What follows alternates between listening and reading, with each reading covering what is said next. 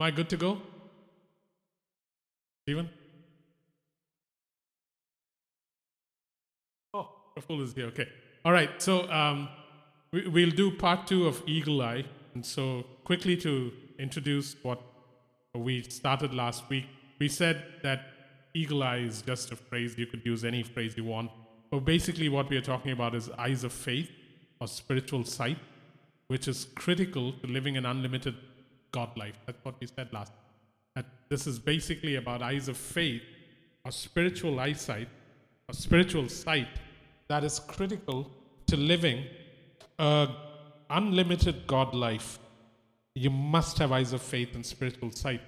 And it's based on the premise that God is spirit and everything begins in the spirit realm, and that all things of God are conceived in the realm of the word and the spirit. Therefore, it's a great idea to be uh, someone who knows how to see things in uh, the spirit. So that's what we started with last week, and now we continue. So, guys, here's the thing, eh? Seeing things in the spirit or seeing things with spiritual eyes isn't some huge mountain we have to climb. It's not some kind of esoteric special knowledge that you have to have where, oh, you got to really get into the zone and um, no, nothing like that. It's, it's so simple because God always hides things in plain sight. God always hides things in plain sight. It's not some deep realmed experience that only a few super Christians can engage in. There's nothing, there's nothing in Christianity that is meant for uh, super Christians because there is nothing in Christianity called a super Christian. Everything is available for everybody, and therefore, this is no deep knowledge, this is not some specialized skill you have to learn. God, hide, God hides things in plain sight. So the question then is why does God hide things? Why does God hide things? The thing is, guys, God conceals his splendor, God conceals his wisdom with one intent that he may reveal it. These are things, if we understand about God, life becomes so simple. Everything he hides, he hides with the intent of revealing. He conceals his wisdom, he conceals his splendor. Why? So that it may be revealed. To whom? To anybody who searches. The equation is very simple. I hide things because I love revealing them. I hide things because I love revealing.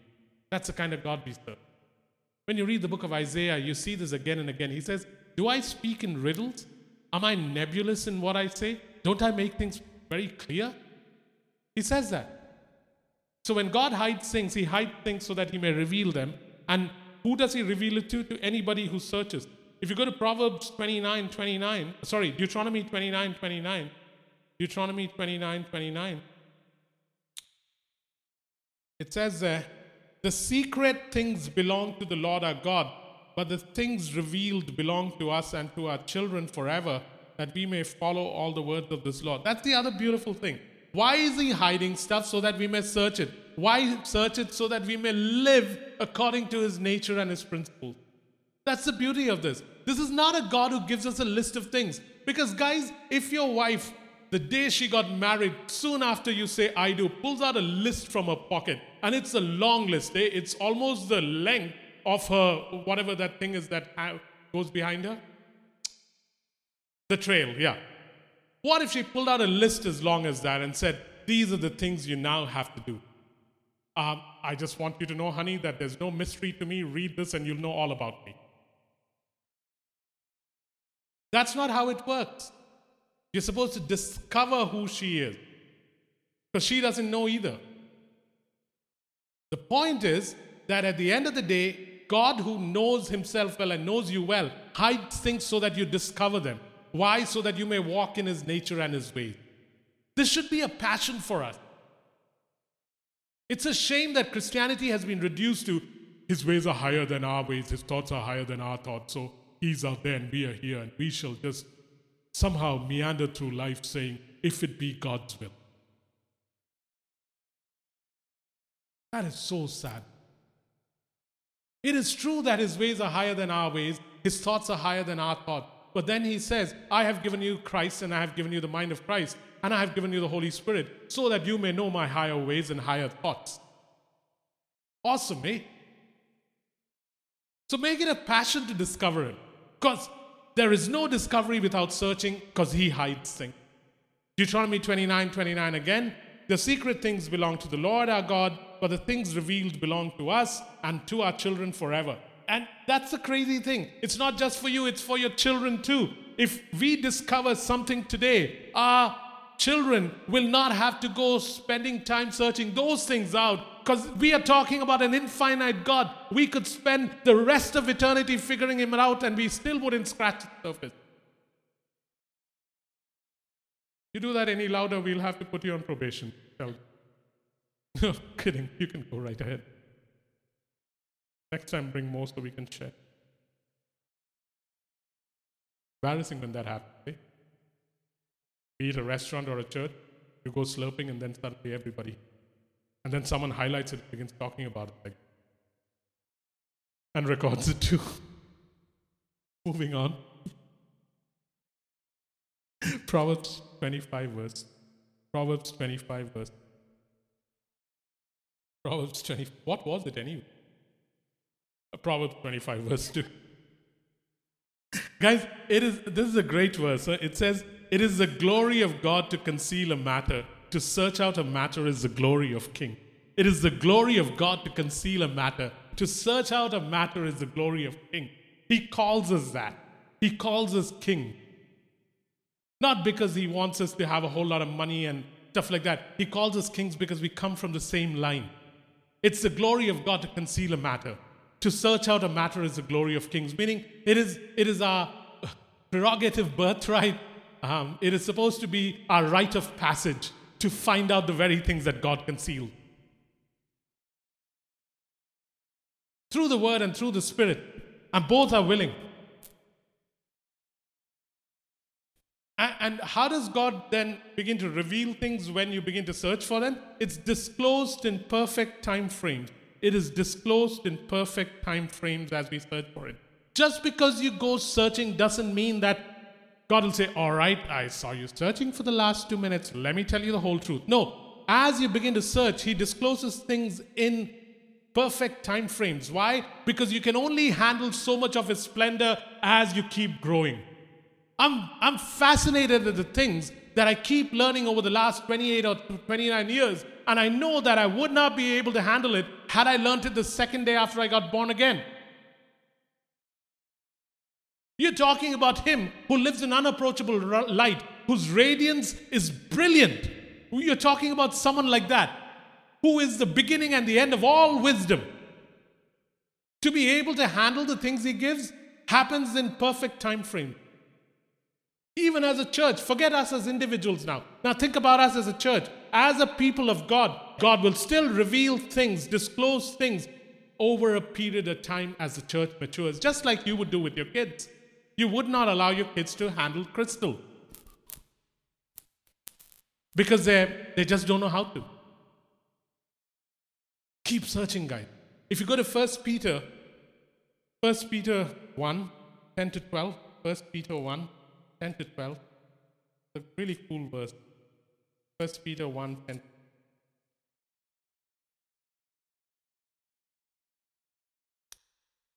Here's what it says 1 Peter 1 10 to 12.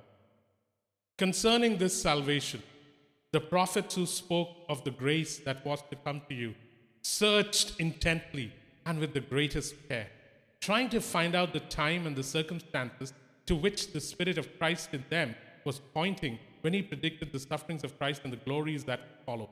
It was revealed to them that they were not serving themselves but you when they spoke of the things they have now been told, that have now been told you by those who have preached the gospel to you by the Holy Spirit sent from heaven. Even angels long to look into these things.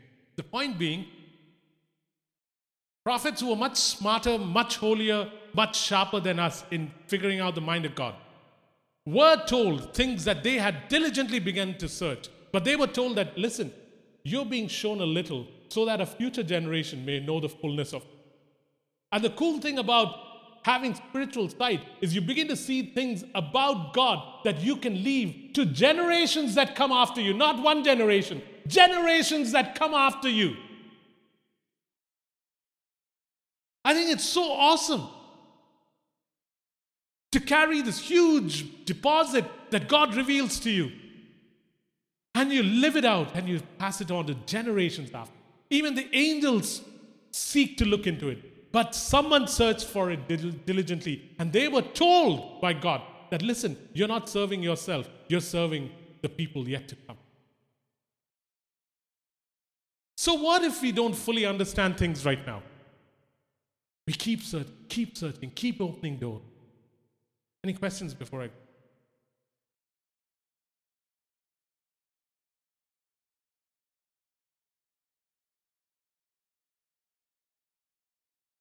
And so that's why I said God hides things in plain sight. God hides things in plain sight. I mean, think of uh, Hagar in um, uh, Genesis 21, verse 19. God opens Hagar's eyes, and right before her, she sees a well of water. It is ever present, guys. We got the Spirit of God in us. God creates everything. He doesn't say you have to go up a mountain to find me. He doesn't say you got to go down into the depth to find me. It is there before you. Only as we become alert to the Spirit of God, He begins to show us these things. They are in plain sight. Everything you need for life and godliness is present. But if only we can see it before it actually materializes, then we will be able to walk without fear or concern, without becoming ones who panic not knowing where help will come from. When, when David says, I look up to the hills from where comes my help, he's not talking about looking up to the hills. He's talking about looking to the one from whom his help comes. Yep. So God opens Hagar's eyes, she sees a well of water. God opens Balaam's eyes, and he sees the angel that the donkey saw. God opens uh, Elisha's eyes, and then Elisha goes and opens the servant's eyes and see this uh, the sky full of chariots of the armies of Israel. God opens the eyes of the two guys who are walking down the road to Emmaus, and suddenly the same guys who couldn't see Jesus see him as clear as daylight.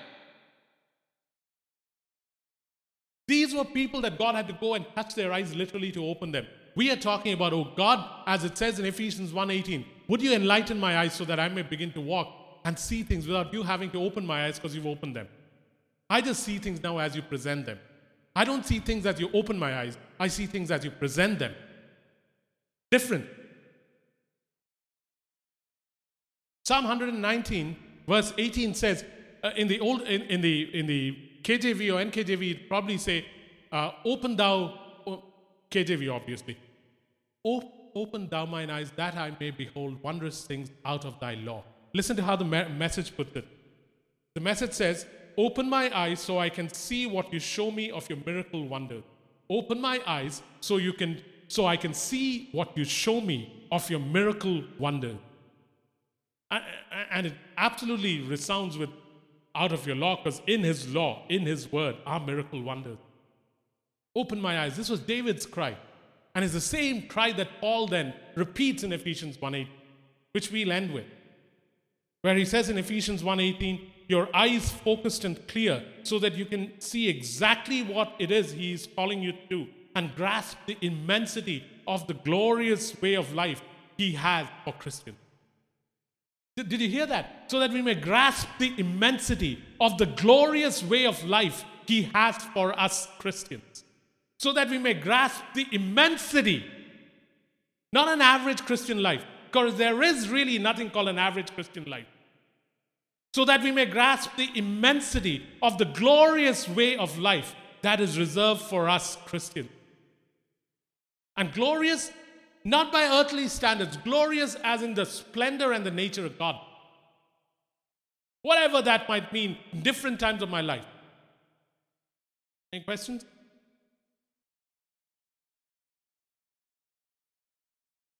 Psalm 119, uh, verse 18.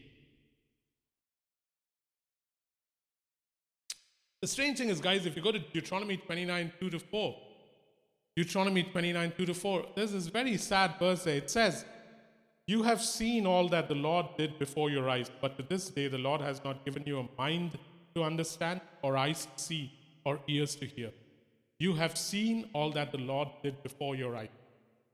But to this day, the Lord has not given you a mind to understand, eyes to see, or ears to hear. Deuteronomy 29 2 to 4. So it's possible for God to be doing things, but for us not to see. For God to be doing things that my eyes not seeing, my ears not hearing, my mind not understanding. Stranger, that's possible.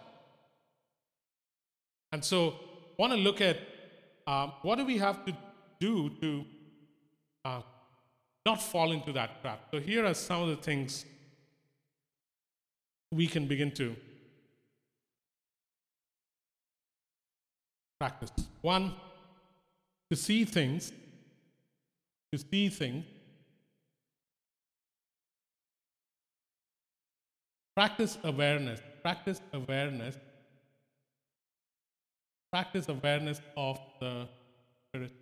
Practice awareness of the Spirit. Practice awareness of the Spirit, as in, um, stay within the earshot and the um, vision range of the Spirit of God. Stay within range and earshot of the Spirit of God. As in, begin to practice being aware of the Spirit of God. Begin to practice being aware of the Spirit of God.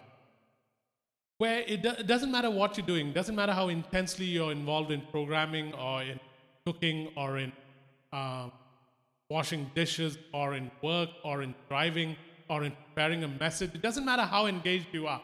You have begun to practice this uh, way of living where you're constantly aware of what the Spirit of God may say, may show at any moment.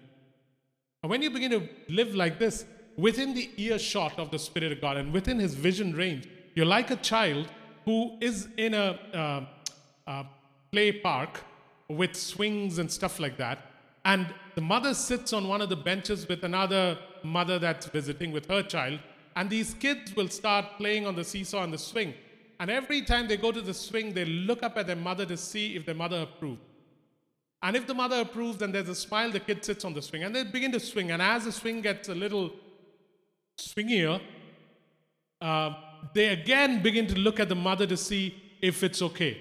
And if the mother doesn't grimace or doesn't uh, have any other expression on the face, they keep doing it. Kids do that, eh? They, they look at their parents' face to check whether it is safe and it's okay. And if it's okay and it's safe, they begin to do what they do. You'll see them standing on some high thing and wanting to jump off. But before they jump off, they look at you to figure out is this a good idea?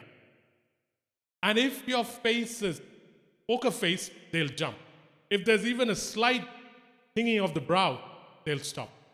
Then they'll only threaten.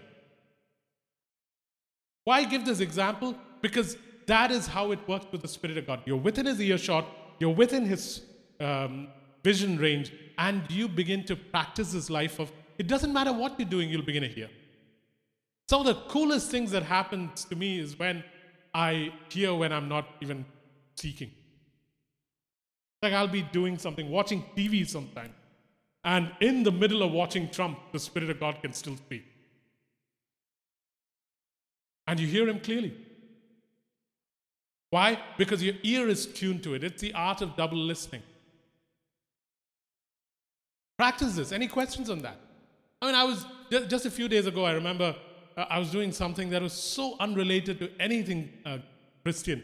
And uh, as clear as daylight, I hear God saying, Hey, by the way, this year, make sure you're here on all the days of feast or stuff like Good Friday, Easter Sunday, or Resurrection Sunday, Feast of Tabernacle, um, Pentecost, be here, don't travel. Because every year for the last four years, I've been away. Out of the blue. And so I made a mental note of it and decided, okay, I'll. So now I don't have to worry about it for the next 10 months. I wasn't asking him, he was telling. The more we practice this, the more it becomes conversation. The thing is, guys, when, when, when someone asks you, hey, do you pray a lot? Your answer should be that I have ceaseless relational conversations with God. And out of these ceaseless relational conversations, I now fuel deliberate, fervent, effective times of set aside prayer. That's how this works, guys. It begins, it begins with ceaseless relational conversation. Where you're always conversing. There's never a time when you're not conversing with him. Ceaseless relational conversation. This is why uh, Paul suggested pray without ceasing. He didn't mean go down into your closet, sit there on your knees, and just pray, pray, pray. It'll drive you crazy, man. What he meant is have ceaseless relational conversation, like you would with a good friend if you were seeing him or her for the first time and you really like him or her. You have ceaseless relational conversations about every blooming thing that you can think of. And out of these ceaseless relation, relational conversations that you have with God, some things begin to stand out and you realize, oh, Chuck, this needs work. And so that is when you pull aside and have deliberate, fervent, effective times of prayer. And now everything works. Otherwise, we choose one or the other. We get hung out here, and this becomes a chore because we don't know what to say after a while, or we get, get hung out here, and this is not necessarily discipline, so there is no intensive, fervent time of prayer. Can't be one or the other. One should fuel the other.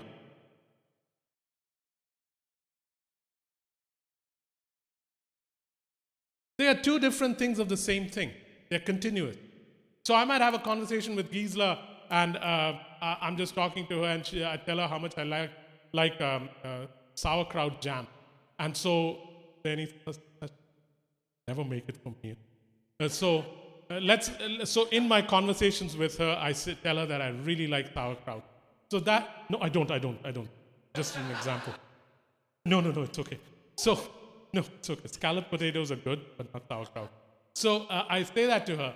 And so now those are those come out of ceaseless relational conversation. She now goes home and she knows that she has to meet me again tomorrow. She goes and makes sauerkraut. That's the intense time. One or the other, everything comes out of relationship, then it becomes intense, fervent time. Elijah didn't figure out how to hear God because of being on his knees. Elijah would be walking, talking. He would realize that the bread was disappearing, the ravens uh, sorry, uh, the, the uh, brook had dried up, the ravens ain't bringing meat. And so, in his conversations with God, he knows he's got to go now visit the widow of Zarephath. And so he goes. There'll be intense times of prayer where he'll be up on Mount Carmel, and seven times he'll go down on his knees saying, Oh God, where is that token sized cloud? And finally it comes. Any questions.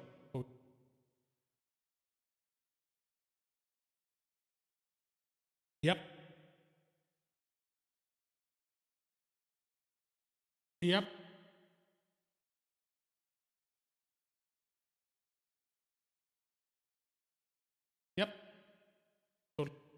Second thing is, yep. Second, amen. Second thing is know when you're out of relationship. Know when you're out of relationship. Know when you're out of relationship. As in, um, if you want to practice this awareness of the Spirit, uh, practice awareness of the Spirit, and if you want to begin to see things that the Spirit of God is saying or hear things that He's doing, then, uh, then know when you're out of relationship. And guys, the thing about knowing when you're out of relationship is that if your relationship isn't getting more and more intense and intimate with God, then you are out of relationship. The definition of relationship when it comes to God ain't the definition that you and I have. How are you doing with Sheldon? Doing well. Doing well with God ain't relationship. With God, you're out of relationship if your relationship isn't increasing. We must get this guy. You're out of relationship with God. I'm not saying your relationship is broken, I'm saying you're not relating to God. You're out of relationship with God if your relationship is not increasing, you're out of relationship. There is no stagnancy in this infinite alpha and omega. Therefore, if I am not moving, increasing in intimacy and intensity of my relationship with God, then I'm out of relationship with God. Case in point Samson. Guy had the anointing of God upon him, had the Spirit of God resting on him, but he is now lulled into languishing on Delilah's lap. Delilah itself, the word itself means languish. And this guy is lying on Delilah's lap. And she wakes him up suddenly and says to him, uh, Samson, Samson, the Philistines are upon you. And he, assuming that he could wake up the same way as he's done six times before, shake his locks and walk off, doesn't realize that his locks have been shaved. And the scripture says, and that God had left him. In our case, God won't leave us. But if you want to increase in your insight in terms of spiritual sight, then know that one of the ways we really ruin it is when we are out of relationship and we don't even know it till Delilah wakes us up, and then we realize, ah, shucks, I'm bald.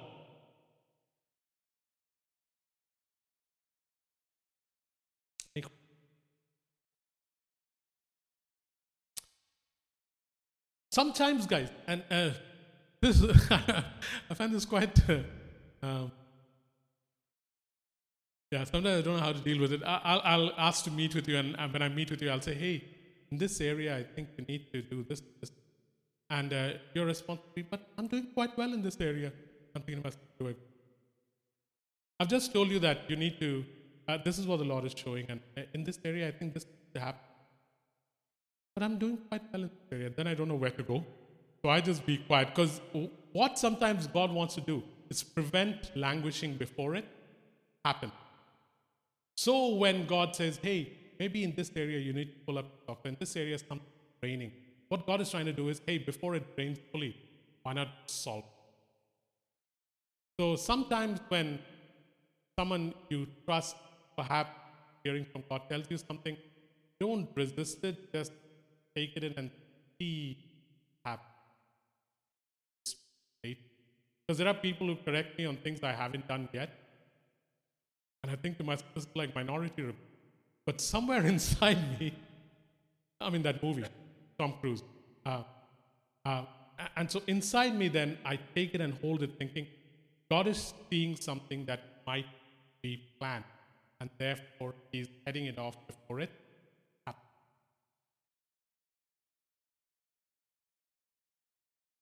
and you feel very foolish when the person says, No, in this area I'm fine. Now, where do you? It just happened to me a few times this week. You know, I'm not even looking at you. Third thing you need to do is uh, zeal or eagerness, zeal or eagerness to stand at the door of the tent, stand at the door of the tent, longing to search for God. Joshua, classic example, Exodus 33. Moses has gone into the tent of meeting. And what does Joshua do? Joshua is standing, everybody else is within their tents. Why? Because they know that Moses will hear God and come and tell them what they need to. But there is this one young man who's standing at the door of the tent. Like, I mean, he was drooling. Uh, Bible doesn't say so.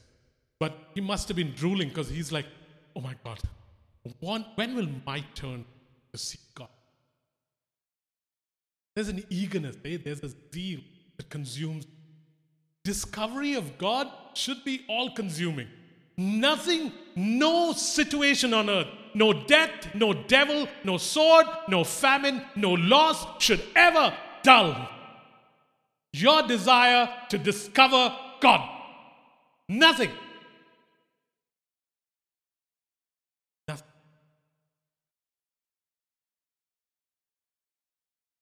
That is one of Satan's uh, favorite weapons. Eh?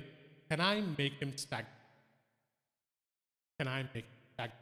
Can I divert his attention so that having learned enough, he stays here?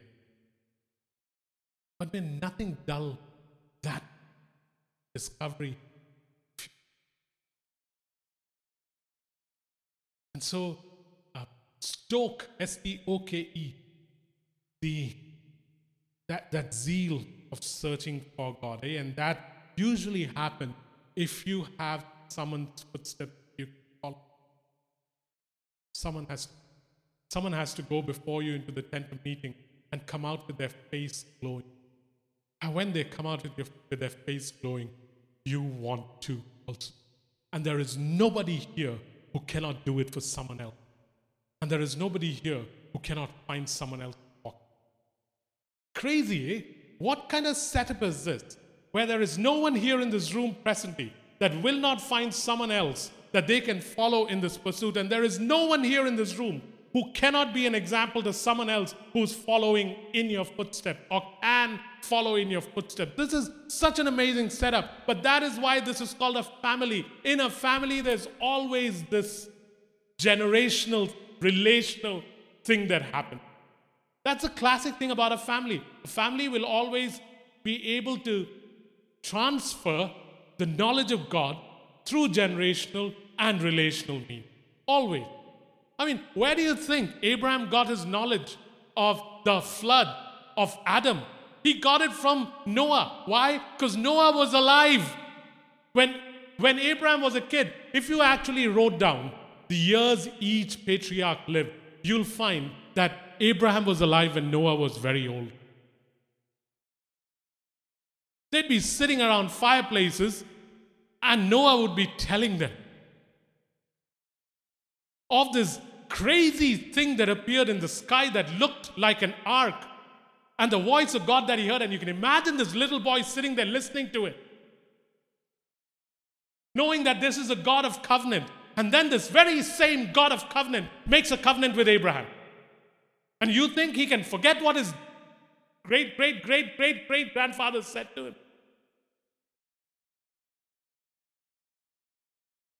What a heritage. Talk about, talk about, talk about. Keep discovering. Keep. Con-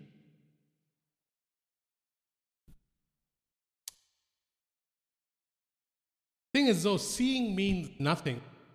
Seeing means nothing if you can't put it in the context of God nature or God story.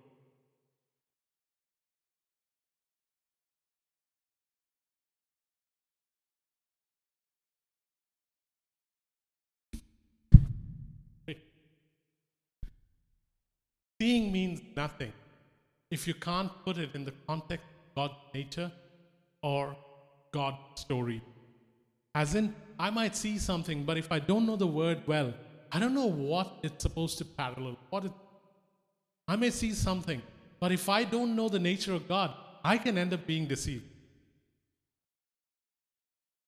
So seeing means nothing if I don't know the context of God's stories of God's character. I'll not be able to place it. It'd be like it'd be like giving me um, like I remember I had this I had this friend called Sean. He's still my friend and he was uh, 15 or 16 years younger than me. And so he would take my watches then. any watch that working he would take he'd say, I'll fix it. Then he'd open the entire watch. And then uh, he'd put it back and then come to me and say, There's this one part, I don't know where it goes. and now I'd look at that part, I'd look at my watch, I'd look at him because I didn't know what to do with that one part. I, he's very good with his hands, fixes amazing things right now. But all credit to me because number of watches that I lost in the process of helping him. But the point is, once you give me a part, if I don't know where to put it, it doesn't matter how great the watch. You can have a Rolex, it doesn't work. You got to know where. That is why you need to devour word. As they say in German, verschlingen die Bibel.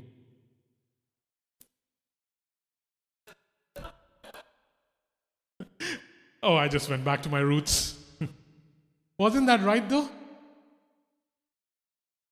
no? Well, I tried. Maybe it's Lithuanian.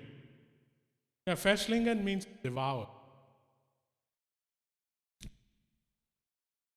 Gisela is not very impressed.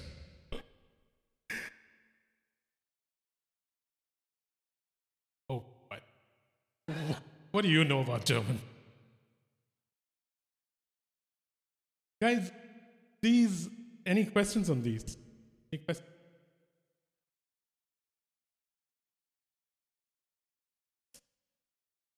Okay. This takes time. Oh, this is not an overnight thing. But my God, if we start practicing it tomorrow, by tomorrow, start practicing.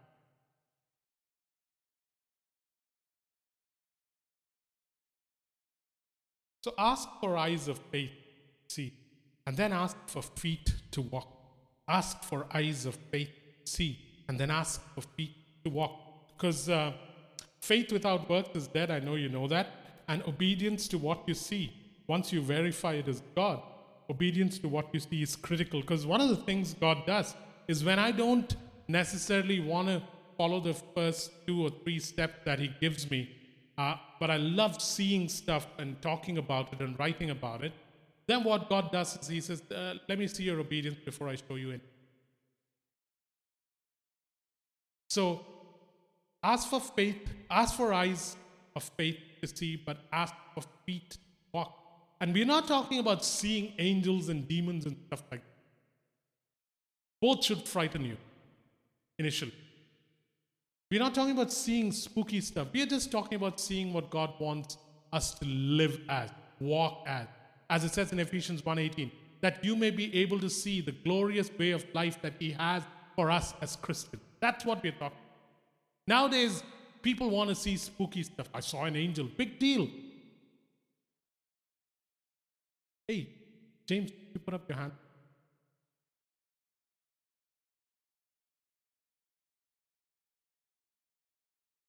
Which one? The third, the third one? Third one is zeal or eagerness to stand at the door of the tent. Huh? Longing. Only good people can see the end. Longing to search for God. Yeah, longing to search.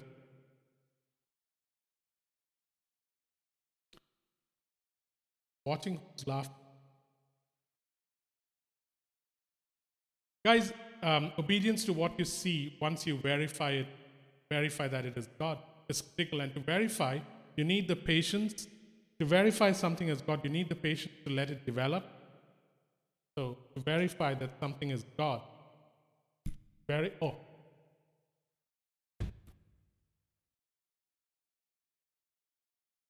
To verify something is God, the one we need context of God's nature, and the stories of the Bible. Two, you need patience to let it develop.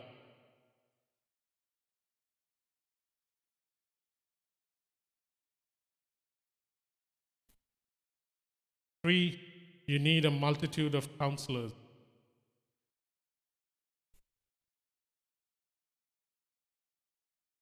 Four, you need the persistence and faith to walk it alone.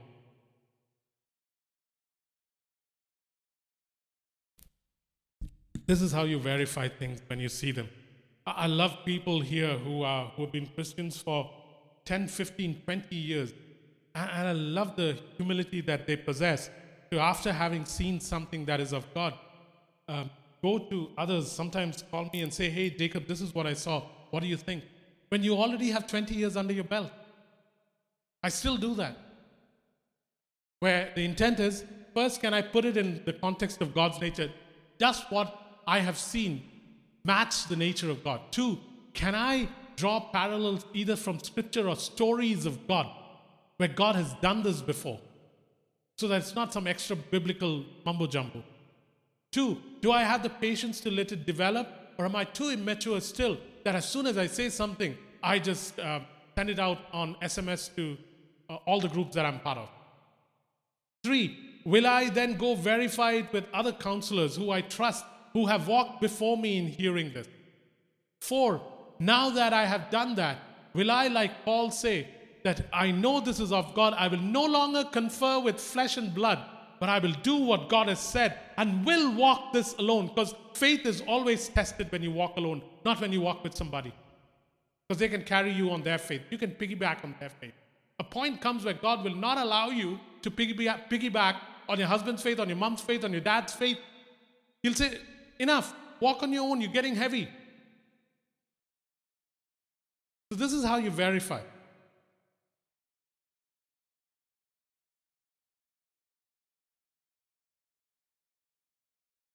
And it's not important to understand the entire process. God will not, may not, what is a foot. And it's not important. The believing obey, the obedient believe. The believing obey, the obedient believe. And nowhere in that equation is understanding important. The believing obey, the obedient believe. And nowhere in that equation is understanding important. If He wants you to understand, He'll give you what you need to understand. Because you're talking about a God who's brilliant. You must be confident once you know that God has shown something. You must be confident of the work of the Spirit through you and that it'll happen in perfect time. I mean, just uh, uh, two weeks ago, we guys went to Dubai, right? I, and uh, I sense God saying, take Derek and um, Isaac, who's not even part of this church, with you to Dubai. And then Josh wanted to come along, so we said, Josh, come too. But Derek and Isaac going, and I still don't know what I'm supposed to do when I meet this guy from Indonesia. And I'm flying and I'm saying, thank God it's a 14 hour flight. That's enough time for God to speak.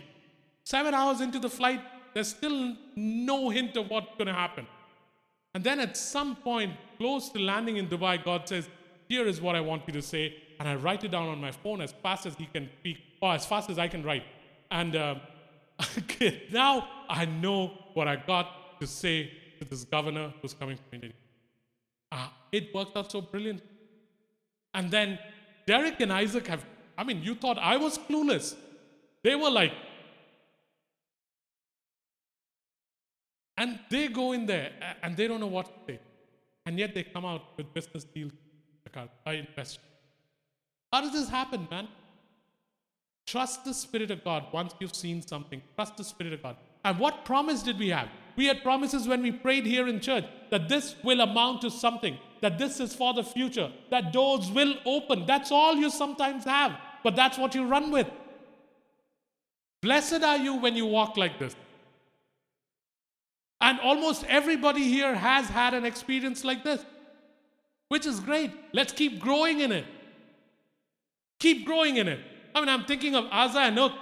I remember telling them that, listen, Calgary is not the place for you. You should move to Vancouver. And they actually believed it. And they moved to Vancouver. It was not easy, but there's nobody here who hasn't done this before. But once we do it, we don't think that this is a daily practice. We think it's a practice once every time when God wants to move us. No, no, no, no, no. Live like this daily, guys, daily. Live like this daily.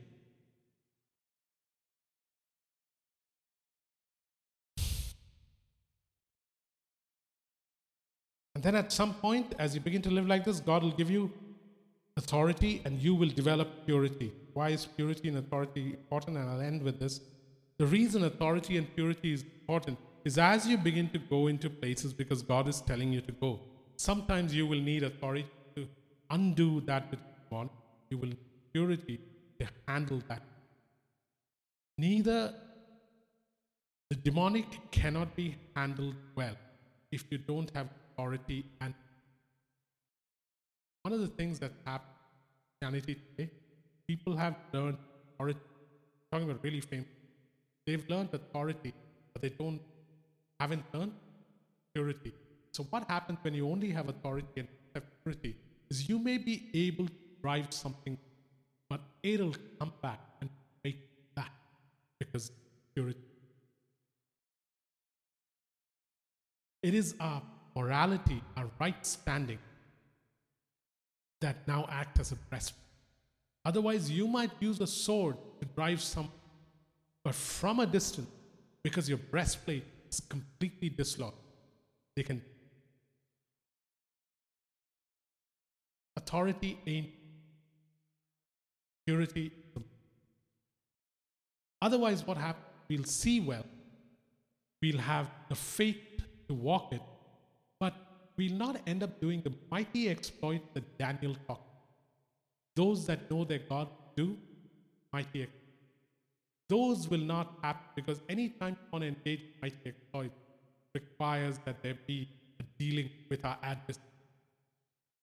Possession is always through dispossession. Purity and authority. The older you grow, the more you should be pure.